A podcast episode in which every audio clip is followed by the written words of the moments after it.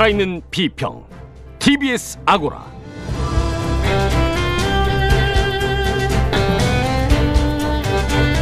안녕하세요. TBS 아고라 송현주입니다. 홍콩은 결국 어떻게 될까요? 우리는 언론을 통해 홍콩 사태를 그리고 세계에서 일어난 일들을 보고 듣습니다. TBS를 포함해 우리 언론들은 국제 문제를 제대로 보여줘 왔을까요? 오늘 주마가평에서는 임상훈 르몽드 디플로마티크 편집위원 겸 인문결 연구소장 이정환 미디어오늘 대표와 함께 언론의 국제 문제 보도를 다뤄보겠습니다. 문재인 대통령이 국민과의 대화에 나섰습니다. 내용과 형식 모두 평가는 엇갈립니다. 김성회 싱크와이 정치연구소 소장과 함께 문재인 대통령의 소통에 대해서도 말씀 나눠보겠습니다. TBS 아고라 지금 시작합니다.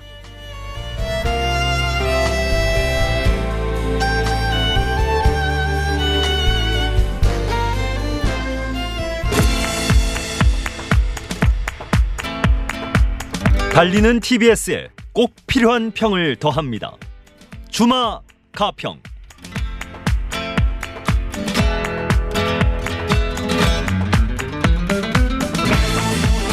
TBS가 더 사랑받고 신뢰받는 방송이 될 수 있도록 쓴소리를 더하는 시간 주마가편 오늘은 국제 문제를 다루는 TBS와 우리나라 언론의 모습에 대해 이야기 나눠보려고 합니다. 임상훈 르몽드 디플로마티크 편집위원 겸 인문결 연구소장님 모셨고요. 이정환 미디어오늘 대표 나오셨습니다. 안녕하세요. 네, 안녕하십니까? 예, 먼저 청취자 여러분들의 의견부터 듣고 이야기 시작해 보겠습니다.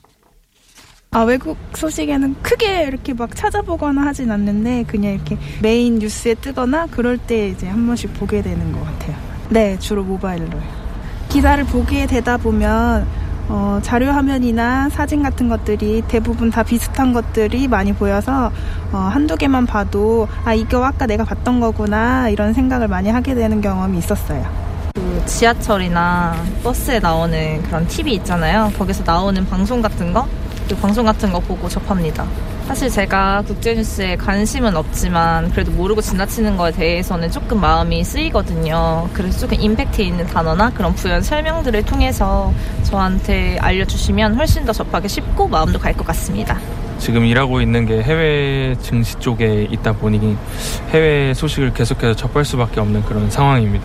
인터넷 자주 이용하고 있습니다. 네, 아무래도 홍콩 지금 사태가 좀 생각보다 좀 길어지고 좀 심각해지고 있기 때문에 홍콩의 지금 정치적인 이슈 계속해서 좀 관심 기울이고 있습니다. 저희는 인터넷하고 거리 좀 멀잖아요. 그러니까 그거로 많이 보죠. TV로. 일반 방송보다 더 정확하게 보도를 하는 것 같아요. 느낌에. 뉴스 채널이. 좀 나이 먹은 사람들이나 여자분들이 좀 알아듣기 쉽게 그렇게 해줬으면 좋겠죠. 네, 청취자 여러분들 의견이었는데요. 좀 아무래도 국제 뉴스에 대한 관심이 크지는 않지만 좀 듣고는 있다. 근데 어렵다. 이런 말씀들이 많았던 것 같습니다. 어, 국제 뉴스에 관한 이야기를 할 때 지금 우리가 홍콩 사태를 이야기하지 않을 수 없을 것 같은데요. 뭐 언론 보도는 둘째치고 홍콩이 어디로 흘러가고 있는 건가요, 지금? 그 홍콩 문제 뭐 워낙에 우리나라 언론에서 많이 나오고는 있습니다만은 우리나라하고 지리적으로도 가깝고 그 전 세계 세계적 관점으로 보더라도 이제 큰 비중 있는 뉴스이기 때문에 실시간으로 이제 뭐 많이 보도가 되는데 어 가장 큰 현재 상황에서 가장 큰 우리 저 어, 관심사는 어 과연 중국 정부가 어, 대륙 정부가 군대를 파견을 할 것이냐 어, 네. 만약에 한다면은 어느 시점이 될 것이냐. 이제 그게 이제 가장 큰 저 국제적인 관심사가 되고 있고 이미 그 어, 홍콩의 경찰 책임자는 아주 강경파로 교체를 하지 않았습니까? 그리고 이제 최근에 중국 군대를 어, 군복은 안 입혔지만 일저 예. 작업복을 입힌 상태에서 한 차례 이제 길에다가 한번 그 파견을 했고 그런 것들이 결국은 어떤 의미에서 이제 시, 시그널로 보여지는데 네. 어, 그래서 이제 현재는 어떤 상황, 그, 저, 군대를 어느 시점에서 파견을 한다면은 할- 하겠는가 이제 이것이 가장 어, 핵심 이슈가 아닐까 싶습니다. 예. 그 우리 언론의 보도들 같은 경우는 뭐 과거에 제 생각에는 네. 과거보다는 좀 분석이 심층적인 분석이 많긴 했던 것 같습니다. 그래서 뭐 보도 많았지만 일단 우리 그 지난 월요일 김지윤의 이브닝 쇼에서 홍콩 이공대 유학생들이 이제 귀국했는데 바로 거기 출연해서 인터뷰를 했거든요. 그 내용 한번 일단 들어보고 더 말씀 나누시죠. 네, 오늘 새벽 홍콩 경찰이 시위대 마지막 거점으로 꼽히는 이공대 전격 진입해 해산 작전에 돌입했습니다. 네, 지금 뭐 캠퍼스는 경찰과 시위대 간의 대치로 전쟁터를 방불케 한다고 하는데요. 현재 홍콩 이공대에 재학하고 있는 한국 유학생과 연결을 해서 한번 상황에 대해서 알아보도록 하겠습니다. 안녕하세요. 네, 안녕하세요. 네, 지금 홍콩이신가요? 아니면 한국이신가요? 어, 지금 이제 오늘 비행기 타고 홍콩에서 한국으로 방금 막 집에 도착했습니다. 아, 그러시군요. 아, 다행입니다. 네. 지금 뭐 유학생들이 다 귀국을 하고 있다라는 이야기가 있어요. 모두 다 안전하게 귀국을 했습니까? 어, 이제 한 80% 이상은 다 귀국한 것 같고요. 80% 이제, 네. 네, 개인 사정들이 있는 친구들 제외하고는 이제 다 돌아온 걸로 알고 있습니다. 그렇군요. 홍콩에 있을 때는 어디서 생활을 하셨어요? 어, 홍콩에 있을 때는 이제 구룡섬의 홍함이라고 네. 이제 이공대 학교랑 이제 걸어서 한 10분 거리에 이제 기숙사가 있고요. 네, 네. 이제 예, 기숙사에서 생활하다 왔습니다. 아, 그러면은 어, 경찰들 뭐, 진, 뭐 진입하는 걸 보지는 못하셨겠지만은 그 계실 때는 그 뭐 학교에서 뭐 시위하고 뭐 이런 거 굉장히 많이 보셨겠어요? 어, 어제 제가 이제 기숙사 앞에서 시위하는 걸 네. 제가 목격을 했고요. 네. 되게 가까운 거리에서 이제 최루탄 냄새도 있는 것 도 맡고 이제 시위대랑 같이 이제 집에 오는 길에 이제 네네. 기숙사 앞에서 이제 시위를 하다 보니까 어쩔 수 없이 잠깐 지나가게 됐어요. 어제. 네, 많이 힘드셨겠어요. 네, 되게 무서웠던 것 같아요. 예. 어떻게 들으셨습니까? 이런 인터뷰들이 상당히 많았거든요. 그동안 여러 매체들에서. 어, 일단 이 인터뷰만 뽑아가지고 이제 그 김지윤의 이브닝 쇼의 전체적인 그 홍콩 사태를 다루는 예. 방식이라든가 분량 뭐 비중 이런 것들은 판단하기 좀 섣, 섣부르지만은 어, 이 정도의 인터뷰 내용은 사실상 어떤 그 특성이 너무 나타나지 않지 않았는가라는 생각을 좀 하게 됩니다. 특히 그 김지윤 박사 같은 어떤 국제 문제 전문가가 이제 이끄는 그런 방송이라는 그런 점을 더 감안한다면은 어 홍콩 문제의 여러 가지 의미에서의 그, 그 중요성 이런 것들을 조금 더 그러니까는 물론 이제 유학생이 국제 문제 전문가는 아니겠죠. 이제 각자 자기의 분야를 이제 공부하고 있는 학생일 텐데 그래도 현지에 살면서 그 어, 느낄 수 있는 현지인만의 어떤 홍콩 그 문제 어, 전문가가 아니더라도 현재 사는 사람으로서 느끼고 있는 이런 것들을 좀 더좀 캐치해냈을 수 있- 있었지 않았을까 그런 아쉬움이 좀 느껴지네요. 예, 이정환 대표는 전반적으로 그 네. 이브닝 쇼에서 홍콩 문제를 다루는 것에 대해서 어떻게 보셨습니까? 사실 기대가 컸기 때문이겠지만 아- 아쉬운 부분이 많이 있습니다. 홍콩뿐만 아니라 사실 한국이 외신 보도가 전반적으로 취약한데요. 예. 이 맥락이 없는 단순 사건 보도가 늘 많고 방금 그 인터뷰 같은 경우도 도대체 무슨 일이 벌어지고 있는가 도대체 어디로 가는가에 대한 궁금증이 있는데 단순히 현장 분위기를 전달하거나 이 사건을 나열하거나 중계하는 그런 보도가 대부분이고 이 그런 좀 맥락과 그 이면에서 실제 어, 도대체 어디로 가는가 방향에 대한 그런 문제가 좀 적은 것 같습니다. 그래서 언론 보도의 문제가 그동안 스케치만 하지 말고 도대체 왜 이런 일이 벌어졌는지 우리가 무엇을 해야 하는지 한국 사회가 그 외국의 문제에 대해서 어떤 관점을 가져야 되는지에 대한 그런 이 아이디어를 얻을 수 있는 그런 그 논의가 많지 않았던 것이죠. 예. 제 홍콩 보도는 뭐 처음에는 전형적인 그런 보도들이 나왔던 것 같습니다. 그 어떤 사건 중심에 갈등 중심에 또 일회성 보도 이랬는데 이게 워낙 길어지다 보니까 결국 언론이 심층적인 보도를 안 할 수 없는 그런 조건까지 된 것 같아요. 그래서 비교적 제가 생각하는 최근에는 좀 나오고 있는 것 같습니다. 오히려 홍콩 사태가 거의 마무리되어 가는 시점에서 야 비로소 그런 어떤 리포트들이 나오는 것 같습니다.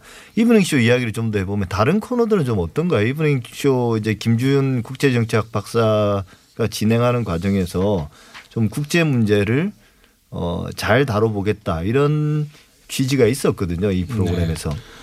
그러니까 그 지금 방금 교수님도 말씀하셨고 제가 조금 전에도 얘기한 것처럼 그 김지윤 박사의 원래의 이제 분야가 아, 국제 문제 전문가이시고 아, 그렇기 때문에 아마 이제 이 저기 TBS에서도 아, 국제 문제를 좀더 어, 다른 시각 혹은 더 심층적인 분석 뭐 이런 것들이 특화되지 않을까라는 어, 그런 기대로 이 만든 방송이 아닐까 싶은 이제 네. 그런 생각이 들었는데 근데 이, 이 제목이 김지윤의 이브닝 쇼라고 이제 돼 있단 말이죠.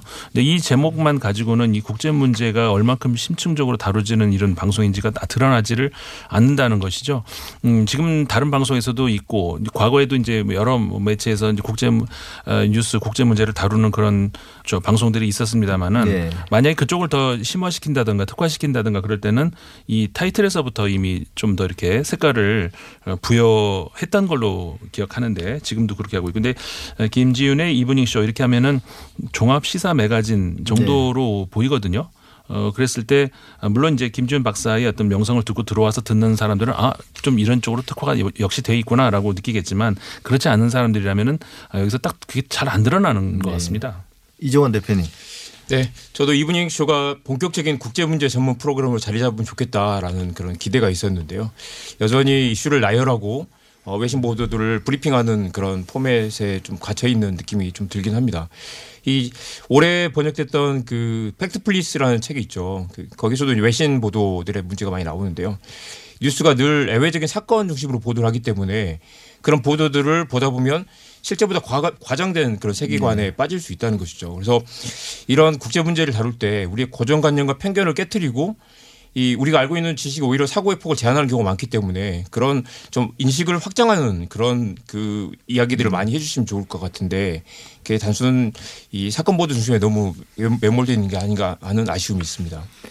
좀 저는 흥미로운 코너가 지구촌 회담이라는 코너였는데요. 뭐 이게 사실은 어 JTBC의 비정상회담 텔레비전 프로그램이었고요. 그 이전에 또 미녀들의 수다 좀 유사하긴 하지만 이런 게 좀 오랫동안 사랑받는 코너인 것 같아요. 이런 것들을 이런 시도들에 대해서는 어떻게 생각하십니까, 임상훈 소장님?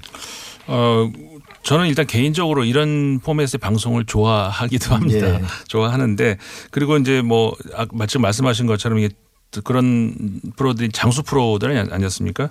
그러니까는 뭐 저만 좋아하는 건 아닌 것 같고 이 한국 사람들이 이런 유형의 이제 방송을 좋아한다. 그러니까 어, 한국어에 능숙한 그런 외국인들이 여기에 나와가지고 이제 여러 가지 한국 이야기도 하고 다양한 자기 각자의 이야기, 자국, 자국의 이야기, 그 전 세계에서 벌어진 이야기들을 이제 쭉 하면서 이제 그 이름을 이제 포맷을 뭐 수다 무슨 비정상 이런 그러니까 좀덜 네. 무겁다 이런 느낌을 주면서 이렇게 하- 진행하는데 어, 그 자체는 그 우리 한국 사람들이 기대를 많이 하고 듣고 보는 것 같아요. 그 이유가 어, 그 동안에 우리가 이제 그 오랜 20세기의 수십 년 동안을 굉장히 허리띠 졸라매고 우리 흔히 하는 표현대로 달리는 경주마처럼 앞뒤 안, 안 보고 이렇게 가리면서 앞 앞에만 보고 뛰지 않았습니까? 옆을 가리고 그런 상황에서 이제 국제적인 그런 시각들을 보여주는 것이 어, 전문가가 아닌 그냥 일반인들로 보이는데 아 그래 저런 건 나도 느꼈는데 이렇게 하면서 공감을 하게 만든다는 것이죠.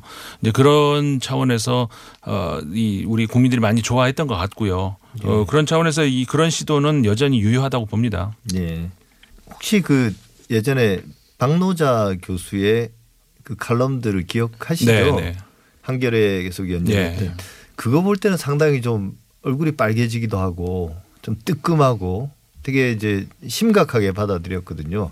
요즘 이런 것들을 보면 어 우리나라가 많이 좋아진 것 같기도 하고 네. 좀 그냥 우리의 문제를 외국인들이 저렇게 흥미롭게 볼 수도 있구나 하면서 좀 약간 가벼운 마음으로 좀 보게 되는 것 같긴 합니다. 네. 어떻게 생각하십니까? 박노자 교수님께서 어떤 이제 대학교 교수님을 만나러 갔더니 야 커피 타와 그러니까 대학원생이 벌떡 일어나서 커피를 타오드는 걸 보고 정말 충격을 받았다고 예. 하신 그 칼럼이 있었습니다. 이런 프로그램들이 이 남들은 우리를 어떻게 볼까 또는 이게 이상하지 않을까 이런 거 남들이 보기에도 정말 좋더라라고 하는 걸 보고 아까 말씀하신 것처럼 이제 부끄러움을 느끼기도 하고 어떤 경우는 문화적 우월감을 네. 느끼기도 하죠. 야 우리가 뭐 백인들이 보기에도 정말 우리 뛰어난 민족이야 뭐 이런 네. 것들. 이게 단일 민족 문화의 독특한 현상이라는 생각도 들고요. 야 저렇게 백인들도 뭐 떡볶이를 좋아하는구나 뭐 이런 것들. 그게 사대주의나 어떤 집단적 인정 욕구일 수도 있고요. 그런 우리 문화 는 정말 위대라고 생각하는 게 어떻게 보면 약간 좀, 어 옛날 80년대식 사고일 수도 있겠죠. 그래서 남들이 어떻게 보든 신경 쓸 필요 없이 취향은 취향인 것이고 이 다- 차이와 다름을 인정해야 하는 것이고 한국은 또 한국의 문화가 있는 것인데요.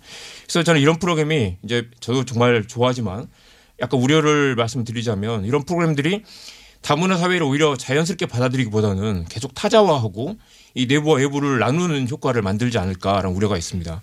함께 살고 있으면서도 이 우리가 아니라고 규정을 하는 거죠. 외국인이라고. 그래서 국적이 다를 뿐이거나 실제로 박노자 교수는 또 한국인이죠. 이 한국 국적인데 이 단일 민족 단일 국가라는 환상으로 이 타자화된 시선을 소비하는 그런 방식의 프로그램 물론 재미는 있죠. 예능으로서 충분히 효과는 있지만 외국인들도 이렇게 보더라라는 게 사실 이 사람들도 우리가 한 공간에 사는 사람들인데 그렇게 구분하는 게 갖는 어떤 우려스러운 부분도 있습니다. 여전히 이제 저 사람들은 외국인이고 우리와는 다른 사람들이다. 네. 그 시각이 기본적으로 깔려 있기 때문에 그런 어떤 다문화 사회 혹은 어, 글로벌 시대에 조금 역행하는 부분이 있는 거 아닌가라는 그런 시각을 말씀하신 것 같고 저는 그 부분도 한번 여쭤보고 싶어요.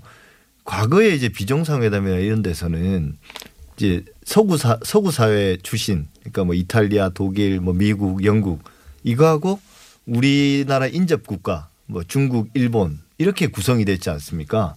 근데 이 지구촌 회담에서 좀 특성 있는 거는 그 어디죠? 투르 예. 터키 터키. 근데 이제 그분이 또 그분도 쿠르드- 한국 국적을 가지고 있는 분이죠. 예, 쿠르드족도 음. 출신이라서 그냥 터키가 아니라 좀 그 중동에서 또 쿠르드족은 특별한 존재니까 어 그런 출신도 있고 그래서 훨씬 좀 뭐랄까요 과거에 비해서는 그 다양성이라는 측면에서는 또 좀 다른 것 같던데요.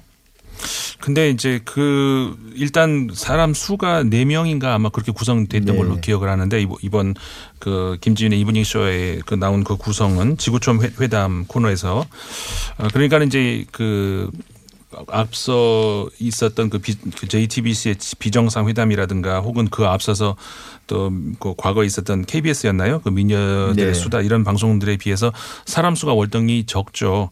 어, 그런 상황에서 어, 구성을 하는 데 있어서 아마도 이제 좀 각별히 신경을 쓰지 않았을까. 네 명만 가지고 꾸려야 되니까.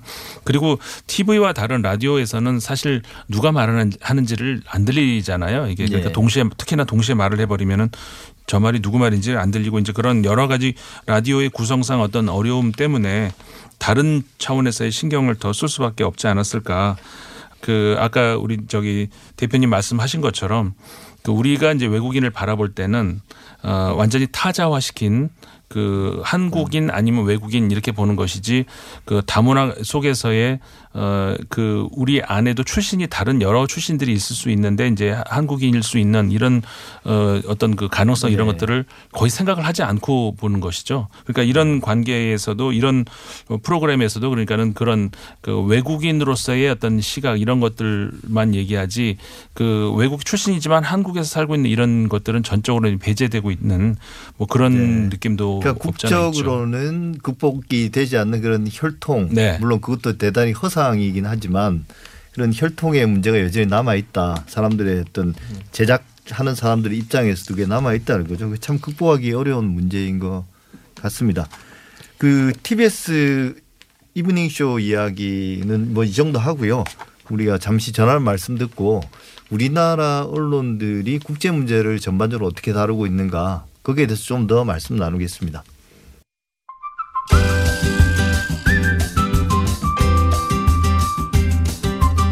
지금 여러분께서는 미디어 전문가 송현주 한림대 교수의 진행으로 TBS 아고라를 듣고 계십니다. 살아있는 비평 TBS 아고라는 청취자 여러분들의 생생한 의견으로 만들어집니다. TBS 앱이나 50원의 유료 문자 샵의 0951번 카카오톡을 통해 평소 TBS 라디오를 들으면서 꼭 하고 싶으셨던 말을 아낌없이 보내주세요. 네, 임상훈 르몽드 디플로마티크 편집위원 겸 인문결 연구소장 그리고 이정환 미디어 오늘 대표와 함께 말씀 나누고 있습니다. 어, 요즘 외신 캐스터가 어, 여러 프로그램들에 자주 등장하고 있는 것 같습니다. 아무래도 이제 국제 문제에 관한 이야기를 할 때 외국 언론들은 이런 문제를 중요하게 생각하고 있으니까 우리도 좀 알아야 된다 이런 전제들을 깔고 있는 것 같은데요. 그런 외신 캐스터들 그 이브닝 쇼에서도 이제 외신 캐스터가 외신이 보도한 것들을 이제 브리핑하는 형식의 코너가 있는데 제가 첫 번째로 드리고 싶은 말씀은 이제 이런 것들에 외신들이 보도하는 것들을 이제 결국 선별해서 브리핑하는데 그 뉴스 선택 기준에 대해서는 좀 어떻게 보시는지 먼저 임상훈 소장님. 뭐 우리가 진짜 알아야 될 만한 것들을 제대로 정리해서 주는 건지 아니면 좀 선정적이거나 아니면 뭐 불필요하거나 그냥 좀 재미거리로 소화하고 있는 건지 어, 외신 캐스터라는 말 자체부터 이제 저는 약간 어, 뭐라고 할까요. 그게 이제 우리나라 언론계 아직까지는 가지고 있는 한계다라고 보여지는 것이 예. 우리가 이제 국제 적으로 어떤 그 흐름이 있는지 동향을 보기 위해서 어쨌든 외신 캐스터를 연결하지 않습니까? 예. 어, 근데 이제 국제 뉴스를 보기 위해서 결국은 우리는 외신들이 보도하고 있는 것을 받아서 그걸 이제 캐스팅하는 것으로 밖에는 소화가 안 되기 때문에 그런 차원에서 이- 우리가 이제 가지고 있는 그러니까 외신 캐스터의 문제가 아니라 우리나라 언론 전반적인 문제겠죠. 국제 어, 문제를 어, 너무 이렇게 어, 비중 있게 못 다루는 그런 문제에서 어, 결국은 그, 그 일부의 어떤 그 소수 전문가들에 의해서만 선택되어지는 그런 정보들만 봐야 된다는 그런 한계가 보이고요. 어, 그 다음에 그렇기 때문에 더더군다나 이제 캐스터의 역량에 전적으로 달려 있다는 것. 그렇기 때문에 이제 방송마다 이제 내용이 달라질 수는 있고 그렇긴 하지만 기본적으로는 뭐 알아야 될 그런 뉴스들이 잘 전달이 되고 있지만 네. 다만 깊이가 그건 뭐 한계가 한계로 인정할 수밖에 그렇죠 한계를 있을, 있을. 수밖에 예. 없고 어 그리고 다만 이제 청 이 청취자라든가 시청자 입장에서도 아까 우리 앞서서도 그 시민 인터뷰를 들어봤습니다만 국제 뉴스에 대해서 아직은 관심이 예. 그렇게 많이 가지고 있는 어떤 그런 코너는 아니기 때문에 어 방송사나 통신사 언론사 입장에서도 아무래도 좀 이렇게 재미 위주의 이런 요소를 뺄 수는 없지 않은가 그런 한계가 느껴집니다. 예. 이정환 대표님, 우리가 네. 이제 국제 뉴스 이야기할 때 뭐 방금 말한 것처럼 외신의 시각도 중요하지만 우리의 시각에서 보는 게 대단히 중요하다. 네. 그래서 뭐 특파원을 보내고 뭐 하는 것들이 다 사실은 근본적으로는 외국에서 일어나는 우리에게 중요한 뉴스들을 우리의 뭐 간단하게 말하면 우리 국익의 관점에서 좀 이해하자. 네. 이런 걸 이런 주장들을 하는데요. 실제로 그렇게 되고 있습니까? 우리가 보통 보면 이제 주요하게 외신들이 BBC라든지 뭐 CNN 또 뭐 AFP, AP 이런 주로 서구 국가들의 미디어를 통해서 어 국제 뉴스를 주로 보는데 네. 말씀하신 것처럼 이제 국익이라는 개념도 사실 한국 언론에 정확하게 정립돼 있지 않는 것 같고요. 예. 이 우리 공동체에 어떤 가치가 중요한가라는 것에 대한 그런 판단 같은 것들이 제대로 정립돼 있는 것 같지 않습니다. 그래서 이 많은 언론사에서 이제 특파원들이 사실 다 엄청난 특혜로 여겨지거든요. 3년 정도 외국 나가서 예. 외국 생활 즐기다 오는 그런 느낌으로. 그래서 실제로 굉장히 전문적인 그 관점을 갖고 현지에서 한국 사회에 필요한 관점들을 제시해 줘야 되는데 전문성이 쌓이기보다는 조금 알 것 같다 싶으면 다시 돌아오는 그런 구조이죠. 그래서 예. 그 나라를 잘 이해하고 현장에서 어, 문제를 파악을 해야 되는데 국제적 관점에서 한국을 또 들여다보고 이 관계를 분석하는 전문가들이 굉장히 부족한 그런 상황입니다. 그래서 외신의 눈으로 한국을 보고 또 세계를 보고 우리의 시각을 만드는 그런 그 취재가 안 되고 있고요. 특파원들도 미국에 가서 집에서 CNN을 보고 기사를 작성하는 그런 게 일상이니까요. 그래서 예. 이 특파원들의 시각이 한국 사회가 국제 문제로 보는 그 시각을 한정 한계를 만드는 그런 결과가 되는 것 같습니다. 그게 결국 이제 국영하고도 관계가 되어 있는 것 같긴 네. 합니다. 뭐 우리나라 그 연합뉴스가 가장 많은 특파원들을 파견하고는 있지만 그게 이제 일본이나 중국 뭐뭐 미국이나 영국 언론과는 비교 자체가 불가능하고, 불가능하고 뭐 일본이나 중국에 비해서도 또 턱없이 부족한 건 맞는 것 같습니다. 어 근데 이제 우리가 그렇게 외신에 의존해서 이 세상을 바라보다 보면 결국은 그들의 시각을 그대로 사실로 믿게 되는 진실로 믿게 되는 그런 결과들이 이제 초래될 수밖에 없는데 우리가 이런 이야기를 많이 하지만 실제로 구체적으로 뭔지는 잘 모르고 있는 것 같아요.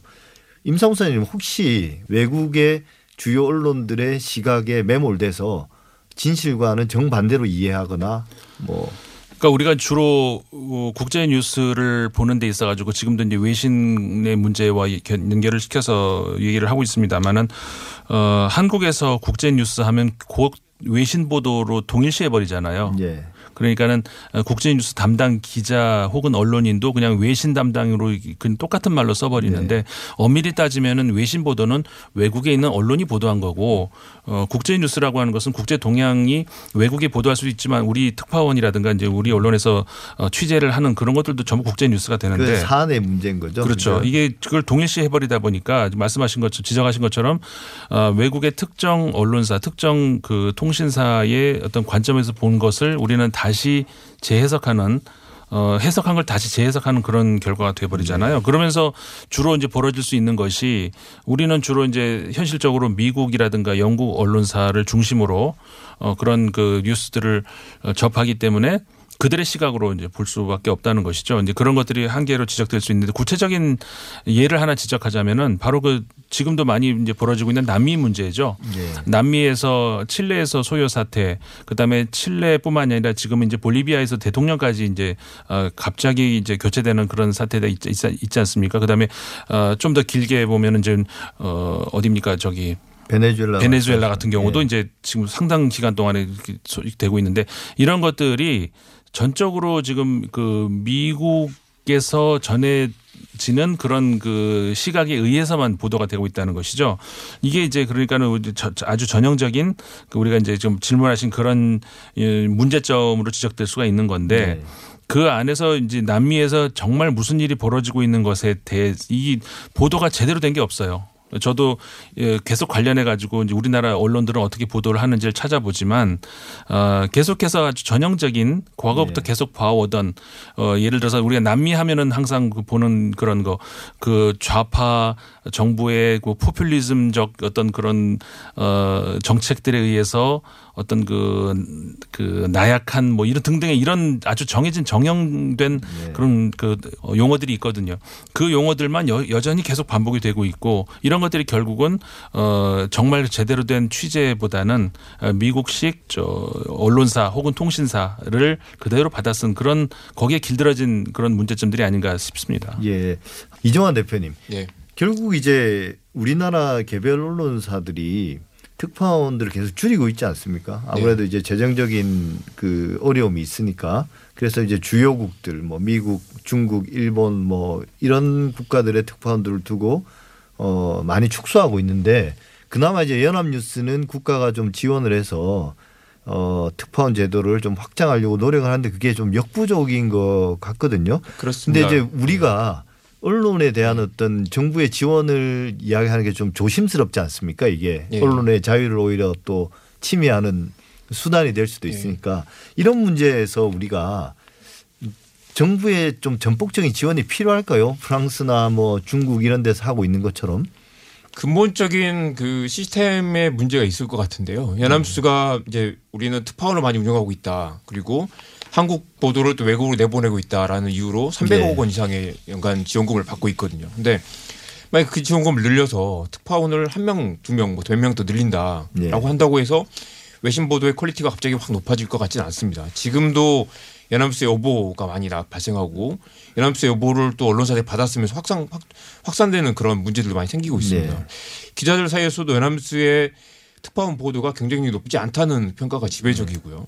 그런데 이걸 단지 특파원 숫자를 늘리거나 예산을 지원을 늘리는 문제가 아니라 예를 들면 3년씩 돌아가면서 한 번씩 왔다가 나가는 들어갔다 나가는 그런 네. 식의 잠깐 스쳐 지나가고 관찰자로 잠깐 머물러서 하는 걸로는 깊이 있는 특파원 보도를 만들 수가 없는 것이죠. 그래서 오히려 사실 기자들이 잠깐 스쳐 지나가는 것보다 현장 전문가들을 그 지역을 잘 아는 전문가들을 어, 저널리즘 활동에 참여하게 만든다거나 통신원 제도를 좀 더 강화시킨다거나 아니면 기자들이 장기적으로 그 지역 문제 전문가, 국제 문제 전문가로 클 수 있도록 제도적 지원을 해야 되는데 네. 이게 단순히 뭐 특혜성 뭐 이렇게 고생했으니까 특파원 보내준다라는 식의 그런 돌아가는 로테이션하는 특파원 문화로는 근본적으로 퀄리티를 끌어올리기 어렵 어려울 거라는 생각이 그러니까 이제 지원만 한다고 해결되는 문제가 아니라 지원이 어떻게 쓰이는가 예. 어, 뭐 재정적 지원이 어떤 방식으로 쓰이는가까지 고려해야만 국제 뉴스가 더 좋아질 수 있다 그런 말씀이신 거죠? 되게 좋은 지적이신 것 같은 게 예. 그러니까 우리나라에서 그 언론사에서 특파원으로 나간다는 것은 어떤 승진 케이스로 한번 거쳐가는 그런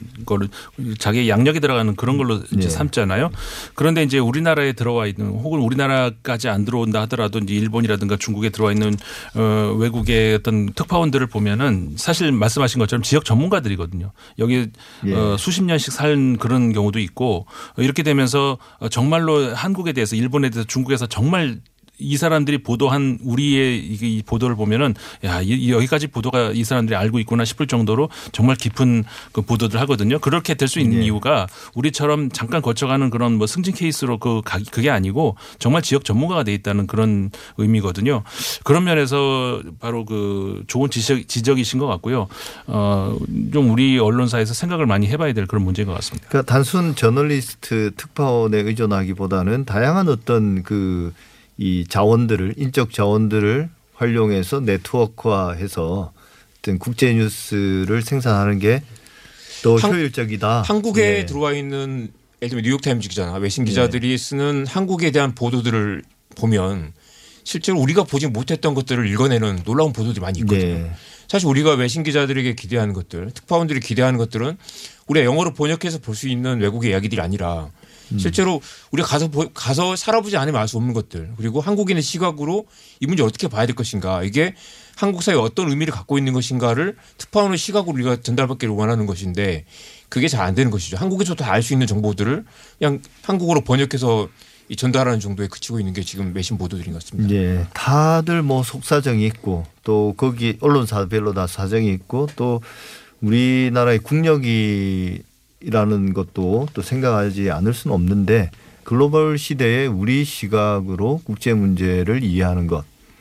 또 우리의 문제는 또 우리의 시각에 맞게 외국 사람들에 알리는 것. 이런 거 대단히 중요한 문제가 아닌가 싶습니다. 좀 크게 앞으로 고민해서 해결해야 될 문제인 것 같고요. 오늘 말씀 감사합니다. 지금까지 임상훈 인문결 연구소장 그리고 이정환 미디어 오늘 대표 함께했습니다. 감사합니다. 고맙습니다. 네, 고맙습니다.